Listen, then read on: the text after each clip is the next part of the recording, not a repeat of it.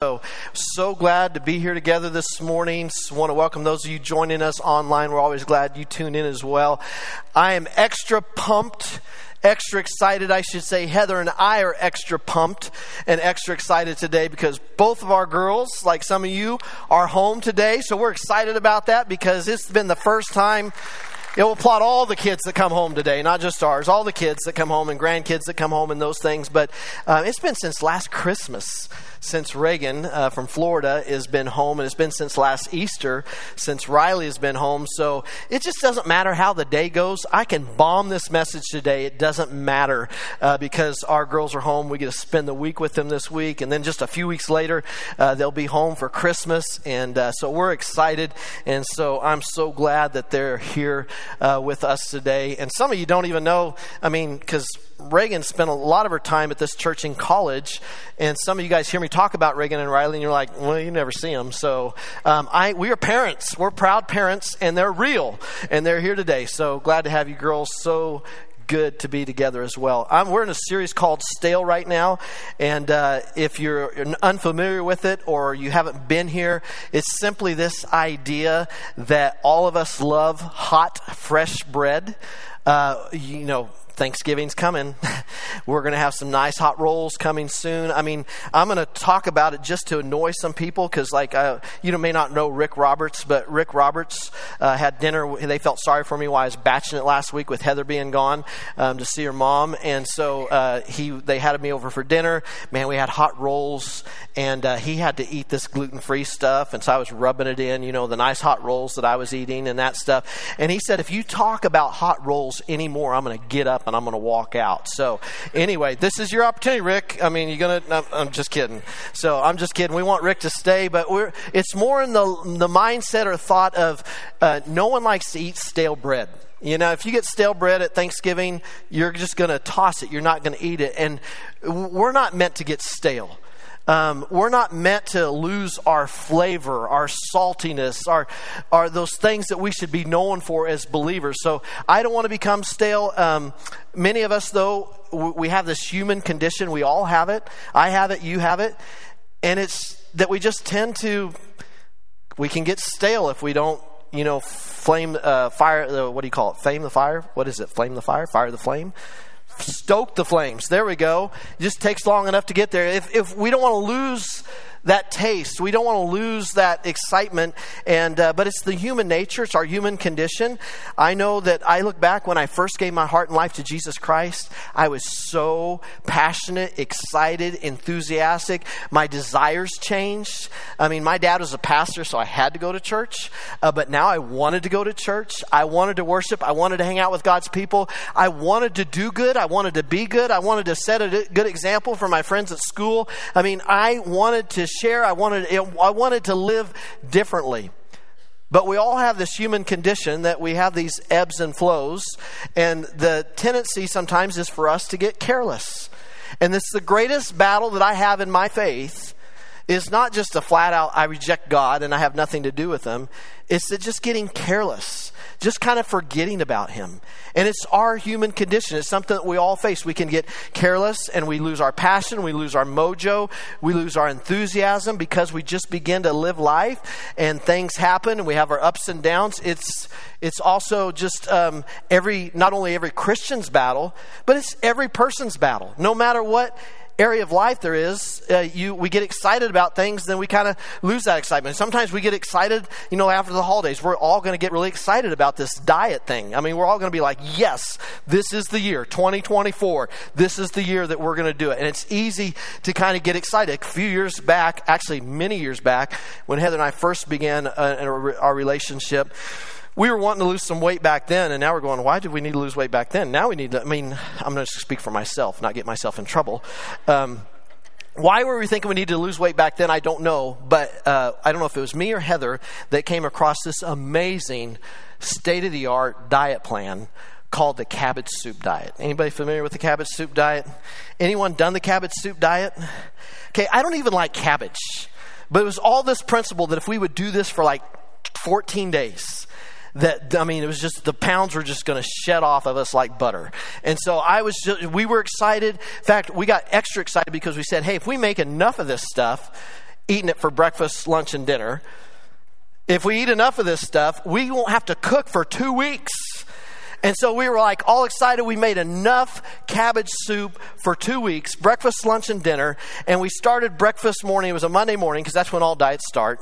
And so we started on Monday morning. We're like, okay, we're going to do this. We had our cabbage soup and we were like, mm, what do you think, Heather? She's like, mm. And we were both kind of lying to ourselves, going, mm, this is good. This is good. I really like this. We got to lunch and we're like, yeah, what? Mm, this, it's good. You, you, you excited about it? Yeah, yeah, I'm excited about this. And so we got to dinner and we had our third helping of cabbage soup. And by about 10 o'clock that night, I was like, I can't take this anymore, Heather. Uh, I, I want to go get a Whopper at Burger King. That's just what sounded really good to me. And she says, I'm all with you on the Whopper at Burger King, but their fries are terrible. So McDonald's has the best fries. And so let's go get the Whopper at Burger King. Let's go eat a large fry at McDonald's. That night, the same day that we started the cabbage soup diet, we were eating Whoppers and McDonald's french fries. And we threw away two weeks of hard earned money and cabbage soup because we got excited, but boy, we drifted fast there. I mean, we got careless quick. It's in anything in life. Uh, you may start a new job and, and you're all excited at the get go, but maybe you get a little careless and you start taking it for granted and your excitement wavers and wanes. Or you start something new in life. Reagan, my oldest, uh, started in Florida about a year and a half ago, and she was like, This is so awesome. I'm living in the Sunshine State. I'm living in Florida. I'm 15 miles from the beach. She's actually collected 100 shells. I stand corrected. She has 100 shells every time that she's gone to the beach. I love, I love the beach. And I love that I get to live in Florida. But uh, about five, six weeks ago, back to back weeks, she had some car breakdowns, some, some car expenses to the tune of about a thousand to twelve hundred dollars. And I was just trying to encourage her and say, man, this is just, you know, part of growing up and these things happen and it happens to all of us. Things break down. And she said, I'm tired of being an adult. Sometimes we can get tired of being an adult. We just want to go back to being a kid. And certainly in a relationship or if you're married, um, we start off, every marriage starts off with excitement. Everyone starts off with the honeymoon and everyone begins well, but it, we all have this human condition that we can get careless in life. We can get careless in our relationships. Israel, uh, God's chosen people, this was their story. If you want to know the story from Genesis to Revelation, from the beginning to the end, what the story was, it's this, this condition. Israel would be on fire for God, passionate about the Lord, and then they would get careless, and their carelessness would lead to consequences because our carelessness leads to consequences. We get careless driving, we get careless in our marriage, whatever it is. When we get careless, we, we have consequences, and they were having consequences, but then uh, they got so tired of those consequences, they repented to, to God.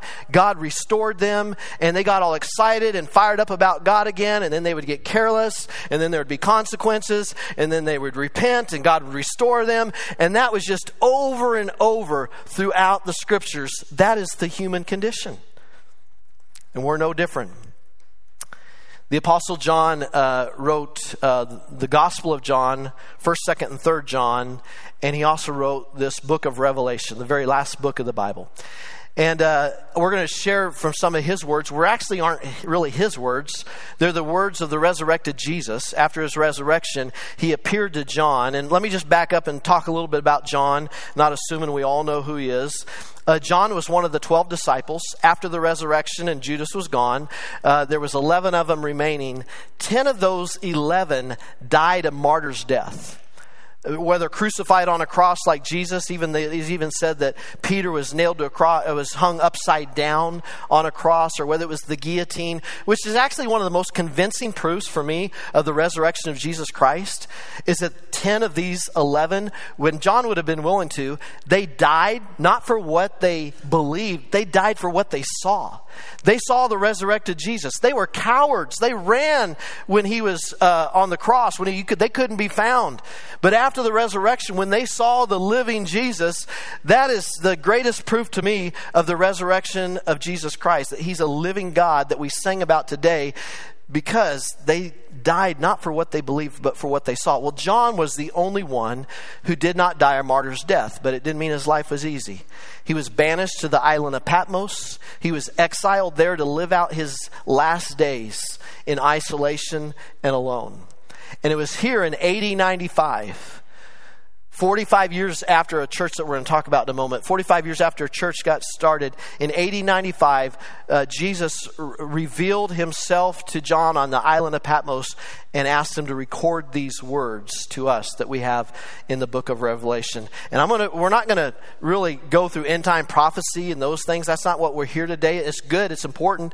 Uh, but what we're here today is we're looking at seven churches that they wrote, that he wrote to in chapter 2 and 3. And we're going to look at the very first church. It's the church of Ephesus, but really you could just call it the careless church. They had just become careless. And, and we're going to see why here in just a moment. There were seven churches that existed in the first century. These aren't made up or hypothetical. These were seven churches that existed in the first century that do not exist today. They were given, each of them were given encouragement and they were given warnings. They were giving admonishments and they were also chastised. They were, they were saying, hey, good job here, but hey, this is, if, if it doesn't change, we're going to be in trouble here. And this is the story of the first church, the careless church that we find in Ephesus, that uh, this, these words that Jesus spoke to John that he coined and recorded for us. To the angel of the church in Ephesus write, Jesus is telling John to write this. To the angel of the church in Ephesus write, These are the words of him who holds the seven stars in his right hand and walks among the seven golden lampstands. Now, all through Revelation, it kind of can be confusing to read. It can be easy just to skip over it because there's a lot of imagery, there's a lot of symbolism, not meant to be taken literally, but speaking a truth. Like jesus told parables that weren't it didn't really happen but he told those stories to speak into a truth. Well there's things that happen. There's imagery in revelation that is not literally an angel to the church in ephesus because angels were messengers angels in the Old Testament, they are the ones received a message from God that took it to the people or took it to the prophets and the prophets shared it. They were messengers. So when it says to the angel of the church in Ephesus, write, he's saying to the leaders of the church or maybe to the pastor of the church, I want you to write these are the words of him, Jesus, who holds the seven stars. The seven stars is another uh, imagery, symbol of pastors or leaders of the church, or the seven pastors of these seven churches. These are the words of him who holds the seven stars, the pastors, in his right hand and walks among the seven golden lampstands. They're not literally uh, golden lampstands that he's walking in amongst. That represents the churches. The lampstands are the seven churches, and the stars are the seven pastors of these churches. And there's a place in, in Paul that he writes to the church in Philippi and says, "Don't grumble and uh, don't grumble and argue, so that you can shine like stars in the universe." Church, we're meant to shine like stars. You and I, we are meant to shine like stars. When, and I don't mean shine the light on us, but when we show up to the workplace, we should bring refreshment. People should want to welcome us into when we walk into the room, not run from us when we walk into the room. When you go into your schools and you go into your classes, your teachers, if you're a follower of Jesus, they should be like, "Yes, I'm so glad to hear today." Oh no, we got another hour with this one. I mean, there's we should shine like stars in the universe, and that's why he's referring to us here in, in, in John, these are the words of him who holds the seven stars in his right hand and who walks amongst the seven golden lampstands. I am so grateful when I get to hear stories and see the church not coming to church and gathering on an hour for Sunday morning, but when I get to hear stories of you being the church in your work and in your school.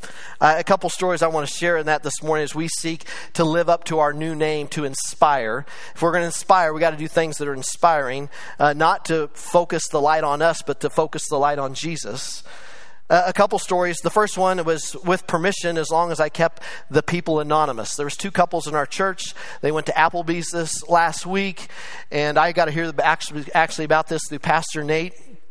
and I got permission to share this, not sharing people's names. They went to Applebee's. Two couples were sitting there eating their dinner, and at the end of the dinner, um, the one person said, "You know, I felt like I was being pretty good. Left a thirty percent tip. I was feeling pretty good about things." And um, my friend, he put down one of these cards that you have on your seats that says you belong here. Our invitations to our uh, our name of our new church and an invitation to Sunday mornings. He put that on the table and he slapped down a hundred dollar bill on that card. And three of them went outside to uh, get ready to leave. One had to go to the bathroom. The one that went to the bathroom on on his way back saw what his friend, uh, the hundred dollars that he'd left on that card, and he saw the waitress holding that invitation in her hands, tears streaming down her face. I love it when the church is being the church. I, I, I love it when uh, Pastor Christie's sister in law, I said Pastor Crispy, first service. That was a new one. So Pastor Crispy has a new name. So we're going to, her new nickname when she comes back from vacation, Pastor Crispy. Uh, Pastor Christie um, our children's pastor, um, her sister in law, Jacqueline Thomas, sells, and I can't pronounce these names. I don't know who comes up with some of these clothing lines and stuff, but there's Lula, Lululemon and there's Lula Rue. There's those things. She sells a product line of, yeah, the ladies are like, yes, yes. This is not an advertisement, but she was on online selling Lula Rue, I think, not Lululemon. LuLaRoe. Say that fast, five times she was selling that online. She said, anybody who buys pajamas in the next hour, I will donate a pair of pajamas to one of the ladies in our churches that is a shut in, that, that, you know, can't come to church anymore and 14 pairs of pajamas were bought in that hour, more than the shut ins, I guess, that we have as far as ladies. Seven ladies in our church are going to get a pair of pajamas that aren't able to come to church anymore, uh, physically can't do it anymore, but they're going to get a pair of pajamas, and they're going to find seven more ladies that are they're going to bless with that. I love it when the church is being the church, because that's when we're shining like stars in the universe. That's when we're doing the good works that God called us to do in advance to do. It doesn't save us. It's not something we don't earn God's love and salvation. We don't earn it. Works are because of His salvation.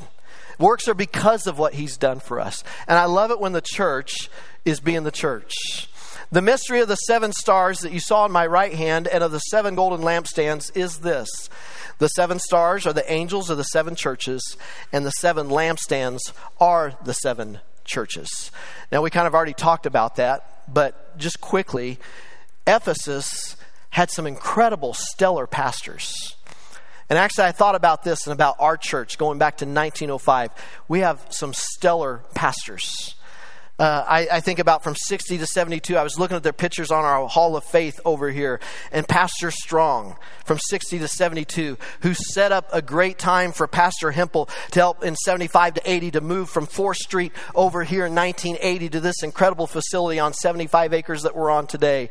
And then Pastor Broadbrooks, a young 33 year old pastor that was six, this church was only six weeks, this, this physical building was only six weeks old when a young 33 year old got to come pastor this church. And then uh, there's so many. I keep going on. Pastor Kendall Franklin, who is our longest serving pastor of 13 years, who now is in Wichita. We have some stellar, awesome pastors that I get to stand on the shoulders of, and some awesome Kevin Borger, some awesome associate pastors as well too, and Brian Smith. I mean, there's some wonderful history here, and there is some incredible, as credible that is, the the pastors of this church. The founding pastor was the Apostle Paul who turned the keys over to his protege, Timothy.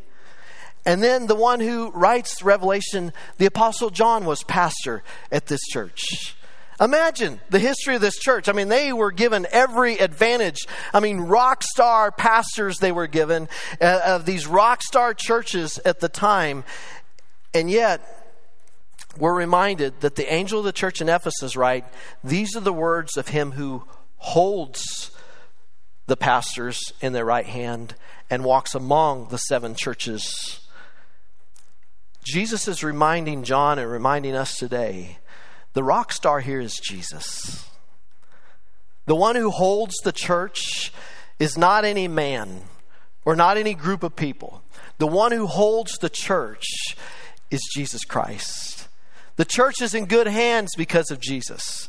And these church in Ephesus and the other six churches that were around in the first century They're not here today. Doesn't mean the churches, the churches disappeared because Jesus said, the gates of hell will not prevail against my church.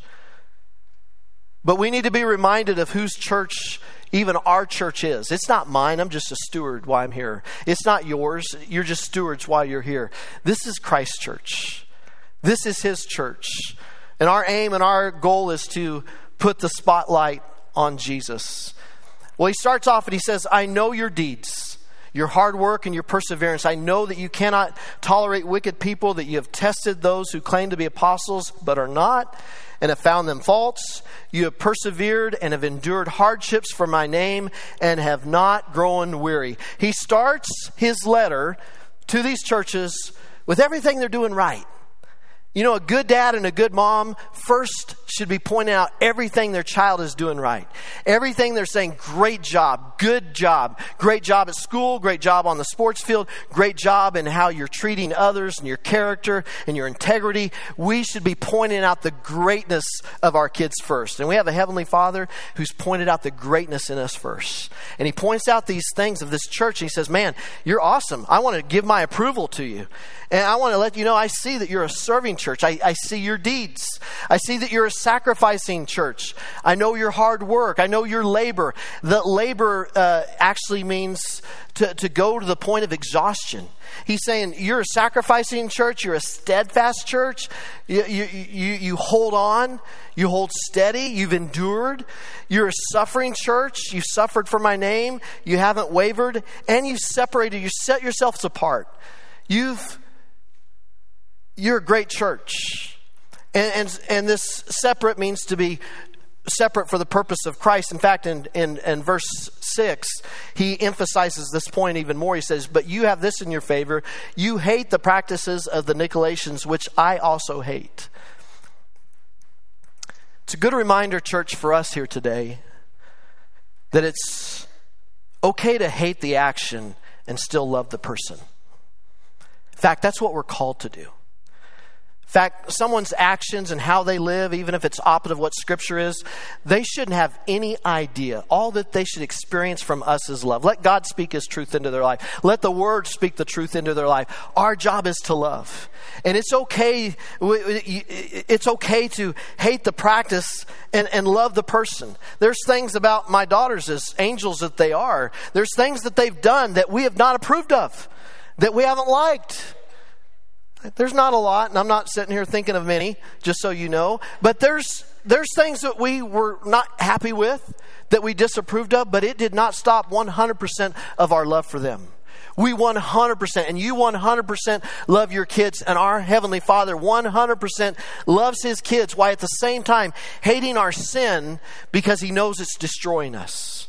He knows it's not helping us. It's tearing us down. And the and the Nicolaitans, they did they, they hated the practice of the Nicolaitans. What was the Nicolaitans' practice? The practice of the Nicolaitans was they were a sect of the church that lorded over their authority over the people of the church.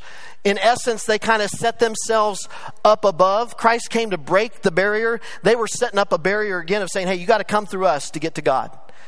And, and they, in essence, kind of created a thing that even we talk about today of laity and clergy. You know, we even had a clergy appreciation month. And you hear people talk about the lay person and you hear people talking about the clergy. Nowhere can you find that in the scripture. You can't find anywhere that talks about the laity and talks about the clergy. Now, there is talk of pastors those are pastors are called to equip. There's a job that we function, that we have in a function. It's to equip the saints for the good works that God wants us to do. To, to, to go out and share his, his love with others. But there is no, we're all ministers. We're all ministers, but you are a chosen people, the Peter said, but you're a chosen people, a royal priesthood, a holy nation, God's special possession that you may declare the praise of him who called you out of darkness into this wonderful light. We are all ministers. Some of us are paid vocationally, but we're all ministers. When you show up to your work, when you show up to your school, when you show up in your in your neighborhoods, if you're a follower of Jesus Christ, you're a minister on the spot. You're a minister. We are all ministers. I want to make sure awake here. It's just I don't do this very often. Just say, I'm a minister. And look at the person next to you and say, You're a minister. Okay, say it like you believe it. You're a minister. You're ministers. Okay, I've commissioned you. You've been commissioned. You go out in the schools, you go out in your businesses, you go out in your workplaces this week. You are a minister for Jesus Christ. We're all called to be ministers. We're all priests and, and, and priests and kings. We're all set up in the kingdom to, to hold this priestly duties. So he starts with the approval and he says, Hey guys, you're doing awesome. But then he says, Yet I hold this against you. You have forsaken the love that you had at first. I love how God always starts with everything you're doing right. Here's the six, seven, eight things you're doing right, but here's one thing that you're going to miss it. You've lost your first love. Paul said in Corinthians, you can have faith that can move mountains, but if you have not love, you have nothing. Church, we have nothing if we don't have love. You remember, maybe for those of you that are married or were married at one time, remember when you first began that relationship? Remember the stupid things you did? Talking for four or five hours on the phone at night?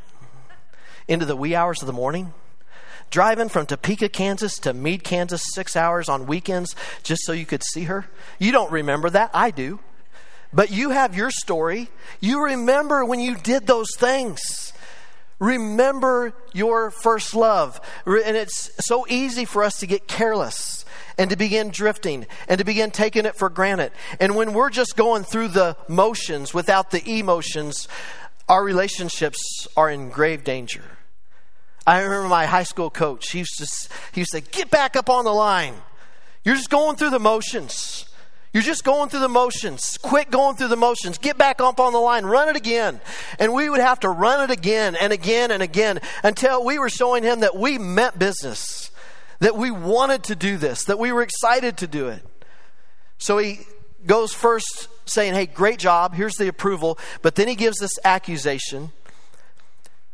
The approval, accusation, and I love God always gives a good answer. I'm not just going to leave you sitting here with a problem. Here's the awesome things that you're doing. Here's the one thing you've lost. You've forsaken your first love. And here's the answer Consider how far you've fallen. Repent and do the things you did at first. If you do not repent, I will come to you and remove your lampstand from its place. Three things that he tells us in this passage. The answer first is this to remember. Remember how far you've fallen. Remember what it was when you first were in love. You know, the honeymoon has a purpose, not just for pictures. Not, not just to remember that we had great days and now where they're not so great. No, the purpose of the honeymoon is to remember how great they were. To call our attention back to why we got married, why we entered into that relationship, why we fell in love. And you can be way, way far away from this place, but that's the purpose of the honeymoon is to draw our attention back to what it was when we first started, what it was when we began, because we naturally, our human condition gets lazy. We get careless. We begin to take for granted. We just start going through the motions. And there's a call to us to remember, and I know I'm just talking about marriage uh, for that, that's just my illustration. But the same is true for our relationship with God. We can just start going through the motions. And there's no emotion. Remember when you first gave your life to Jesus Christ when you first received His forgiveness and His love and the freedom that we have in God. Remember what that day was like. We're called to remember that day of salvation, that day when we put our faith and trusted in Jesus Christ and we took that first step and we began to walk with Him. We're called to remember. Then we're called to repent. And He said, You've fallen far. Repent. You know, the, one of the greatest things that can restore a relationship is authentic repentance.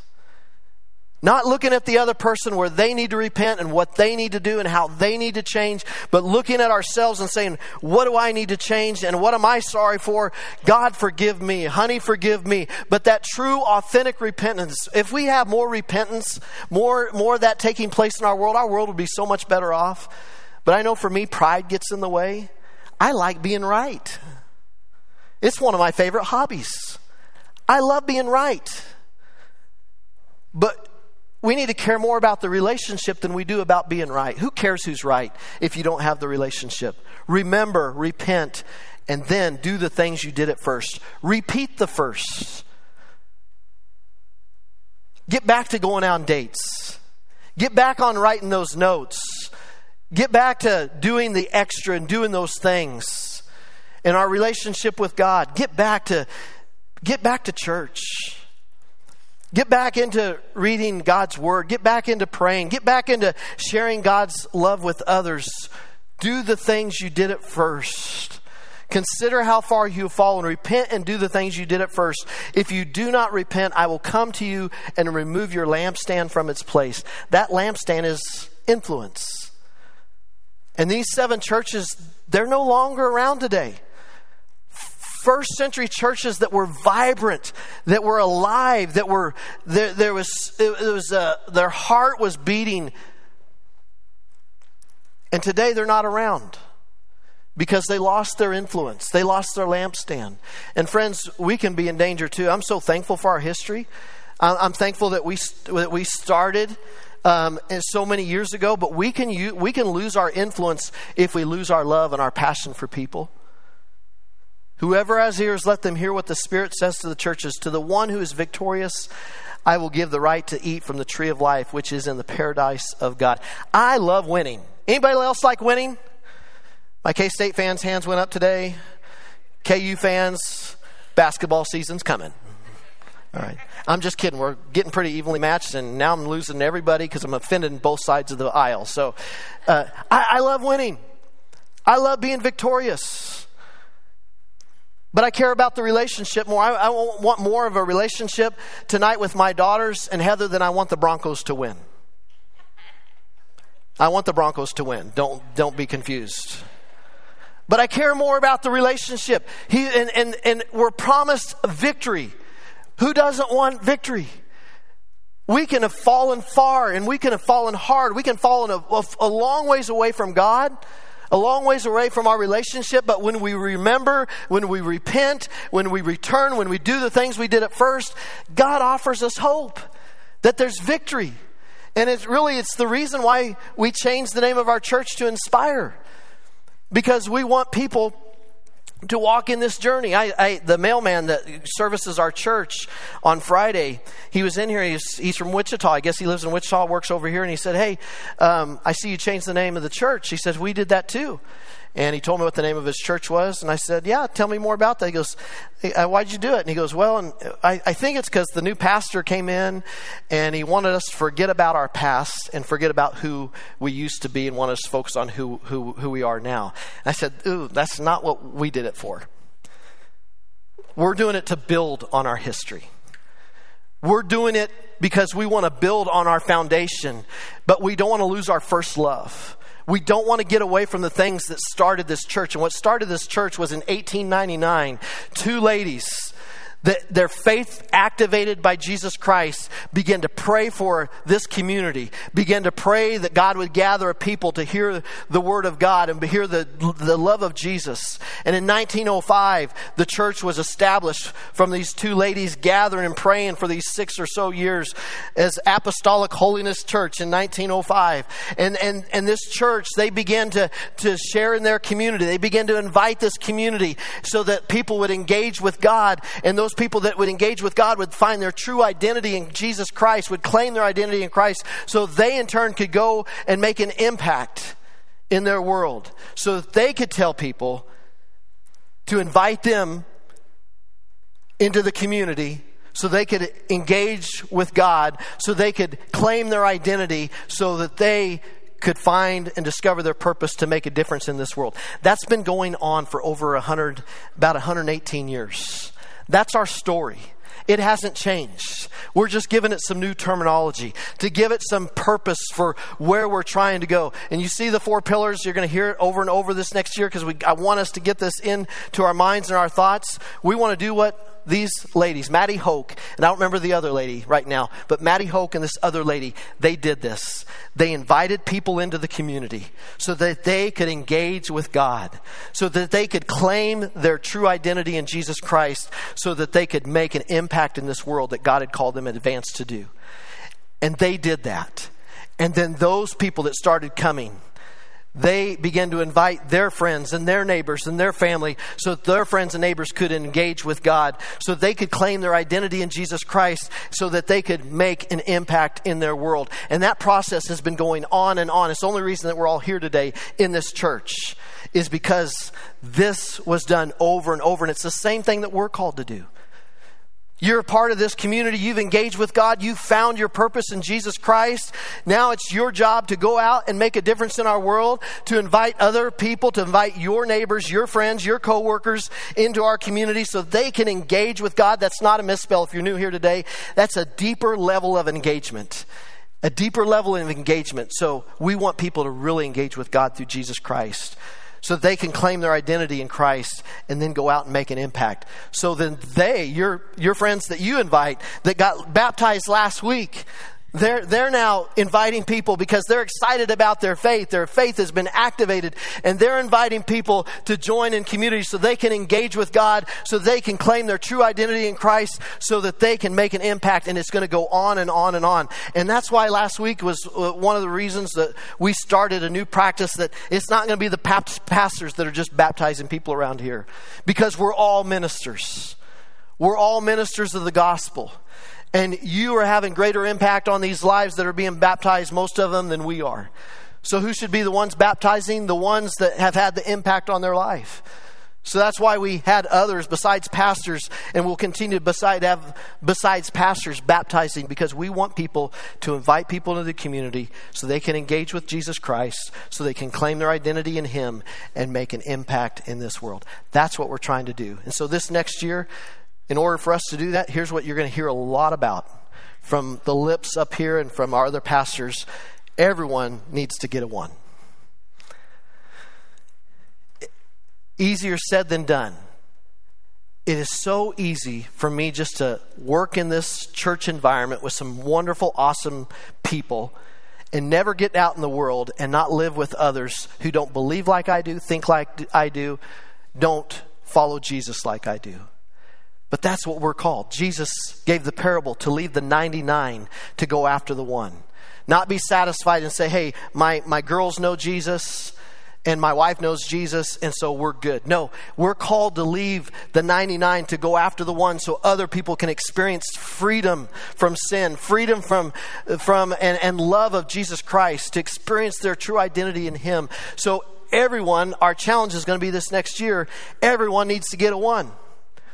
We all need to get a one. And I'll tell you this when you get your one, you won't get stale. It's one of the practices that we talk about reading our Bible, praying, going to church. Those are things that you're going your, your, your relationship with God's going to get stale if you're not in a relationship and engaged in that relationship. But I can tell you another place that we get stale is we stop sharing God's love. We stop sharing it with our friends, our neighbors, and our coworkers. We stop sharing the hope that we have. So, everyone, our challenge this next year, you're going to hear it through Christmas and all into next year. Our challenge is everyone needs to get a one.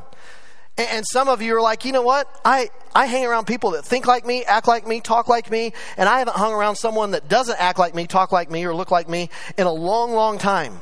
So your first step is to pray that God will give you a one.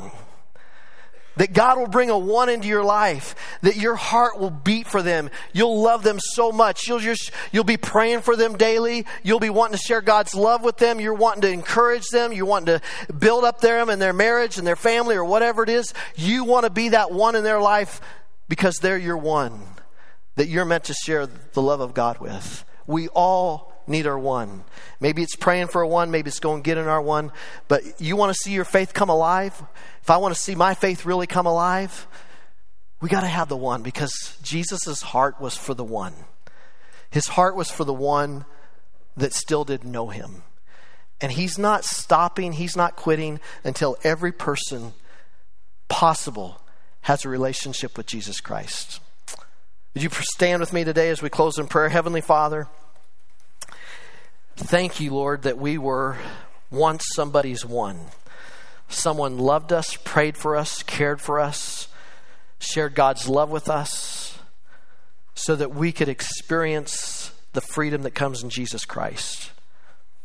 Father, I, I, I thank you, Lord, that you've given us a path forward, that you've you have a path for us to invite people to, to Christmas Eve and, and in this next new year so that they can engage with God. They can see how much you love them, that you died for them,